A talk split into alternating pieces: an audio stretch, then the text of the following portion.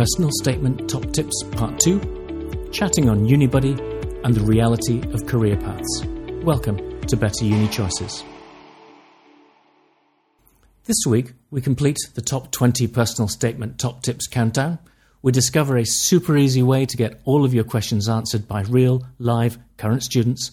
And we finish with some sage advice from a man who made chocolate. So let's start by counting down our top 20 personal statement tips from numbers 10 to number 1. Number 10, don't use quotes. But wait, I hear you say, who doesn't love a good quote? I mean, I even use quotes in my newsletter and podcast every week. Well, I do love a good inspirational quote, but I'll tell you who doesn't. Admissions tutors. And especially when they read the same quotes over and over again. Whether it's Mahatma Gandhi, Winston Churchill, Albert Einstein, Steve Jobs, John Lennon, or your favourite author, there are plenty of people who have amazing things to say about the world. But ultimately, admissions tutors don't want to hear from them. They want to hear from you. Number 9. Avoid jokes, humour and slang. Your UCAS personal statement is a piece of professional writing. It's not the place for slang, and definitely not for jokes. The chances of the admissions tutor understanding your sense of humour? Slim. Number 8. Use reflective writing. This is not straightforward, and there are entire courses devoted to it. But ultimately, reflective writing is all about finding a way to dig deeper into an experience that you had, to make it more interesting and relevant to the reader. There are plenty of different models that you can use to help you do this, but here's one that you can use straight away. 1. Description. Describe what happened. 2. Feelings. Tell the reader how you reacted. 3. Evaluation. Was it a good or a bad experience? 4. Analysis. What sense can you make of the situation? 5. Conclusion. What can you conclude from your analysis? And 6. Action. What action will you take? What will you do differently next time? So run through that again. Description, feelings, evaluation, analysis, conclusion, action.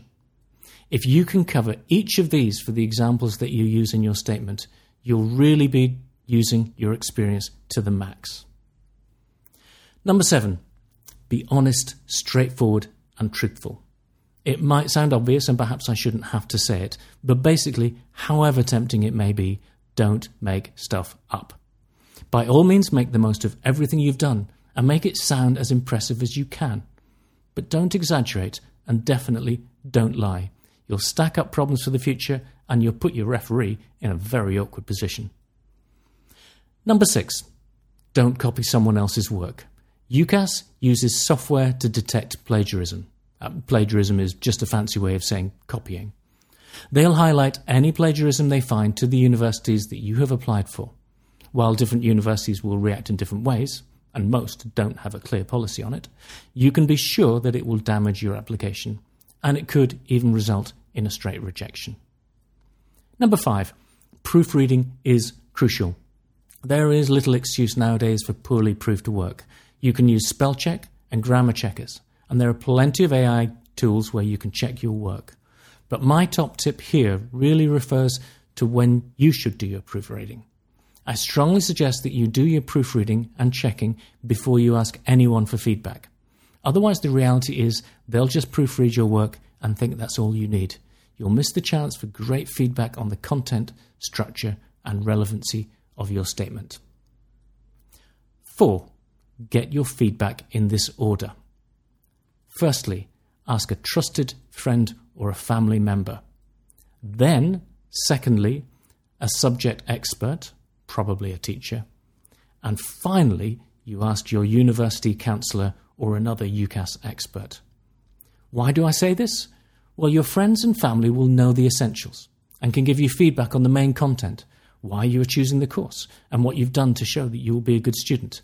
They'll have better knowledge than your teachers about everything relevant that you have done. Once the basic content is there, the subject expert can help you refine your statement to focus on what's most important for the specific subject you're applying to. And they can make sure you've demonstrated the most important skills and attributes. Finally, the UCAS expert can help you refine the structure, keep the statement well-rounded, and really polish the final writing. Number 3, the best way to get feedback. I once read that Steve Jobs, the founder and CEO of Apple, used to ask just one simple question when he wanted feedback on his presentations. He wasn't interested in having people massage his ego by telling him he was great, nor did he want people to say what was bad without thinking about how it could be improved. So he asked just this: how can I make it better? I've been using this ever since, and it really helps people focus on helpful feedback. You should try it when asking for feedback on your personal statement. Simply ask, how can I make it better? Number 2, consider your mindset. This is a beautiful, simple idea from James Clear, author of Atomic Habits. He suggests replacing I have to with I get to. If you're cooking dinner for your family, it can feel like I have to cook dinner for my family, and no one feels positive about that. However, if you express it as I get to cook dinner for my family, then suddenly it becomes an opportunity. You have the chance to decide what to cook for them, to cook your favourite dish, and to impress them with your skills. So, to get yourself started on your personal statement, instead of thinking, I have to tell the admissions tutor what a great student I'll be, you can change your mindset by considering, I get to tell the admissions tutor what a great student I'll be. Suddenly it's less of a chore and more of an opportunity. Finally, we've made it to number 1. While I haven't necessarily ranked the tips from 20 to 2 in order of importance, I have definitely saved the most important one until last. And it's this: remember that it's your personal statement. Make it personal and own it. That means ultimately it's your decision what to put in and what to leave out. It's your motivation you are demonstrating, and it's your skill and experience that you are showing off. No one else can do this for you. So own the process from start to finish. Use every resource that is available. Take responsibility for how you approach the writing process, what you write, how you get feedback, and when you do the work. You'll have to take the consequences of the outcome, so take ownership of the task. These are my top 10 tips. I really hope you found them helpful and that at least one of them will change the way you write your personal statement for the better. Okay, on to this week's Did You Know? So, you are doing your research and you find a course that looks really interesting, but you have a couple of questions and you just want to know what it's really like. You could wait till an open day and speak to a student ambassador, or you could go on Unibuddy and chat to a student right now. You will find Unibuddy on the websites of literally hundreds of the universities.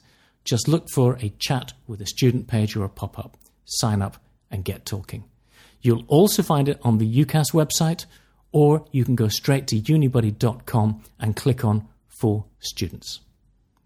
For full disclosure, I joined Unibuddy right at the start of their journey and I helped set up and market the platform. I do retain a financial interest in their success, so I'm kind of biased on this one.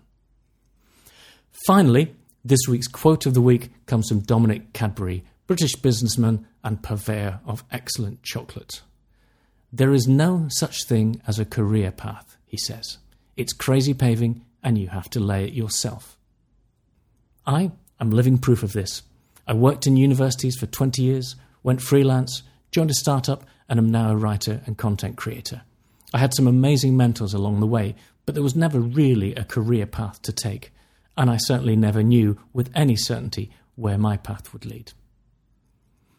Next time, we received some amazing careers advice from Dave Grohl, yes, him from the Foo Fighters. So thank you for listening. See you next time.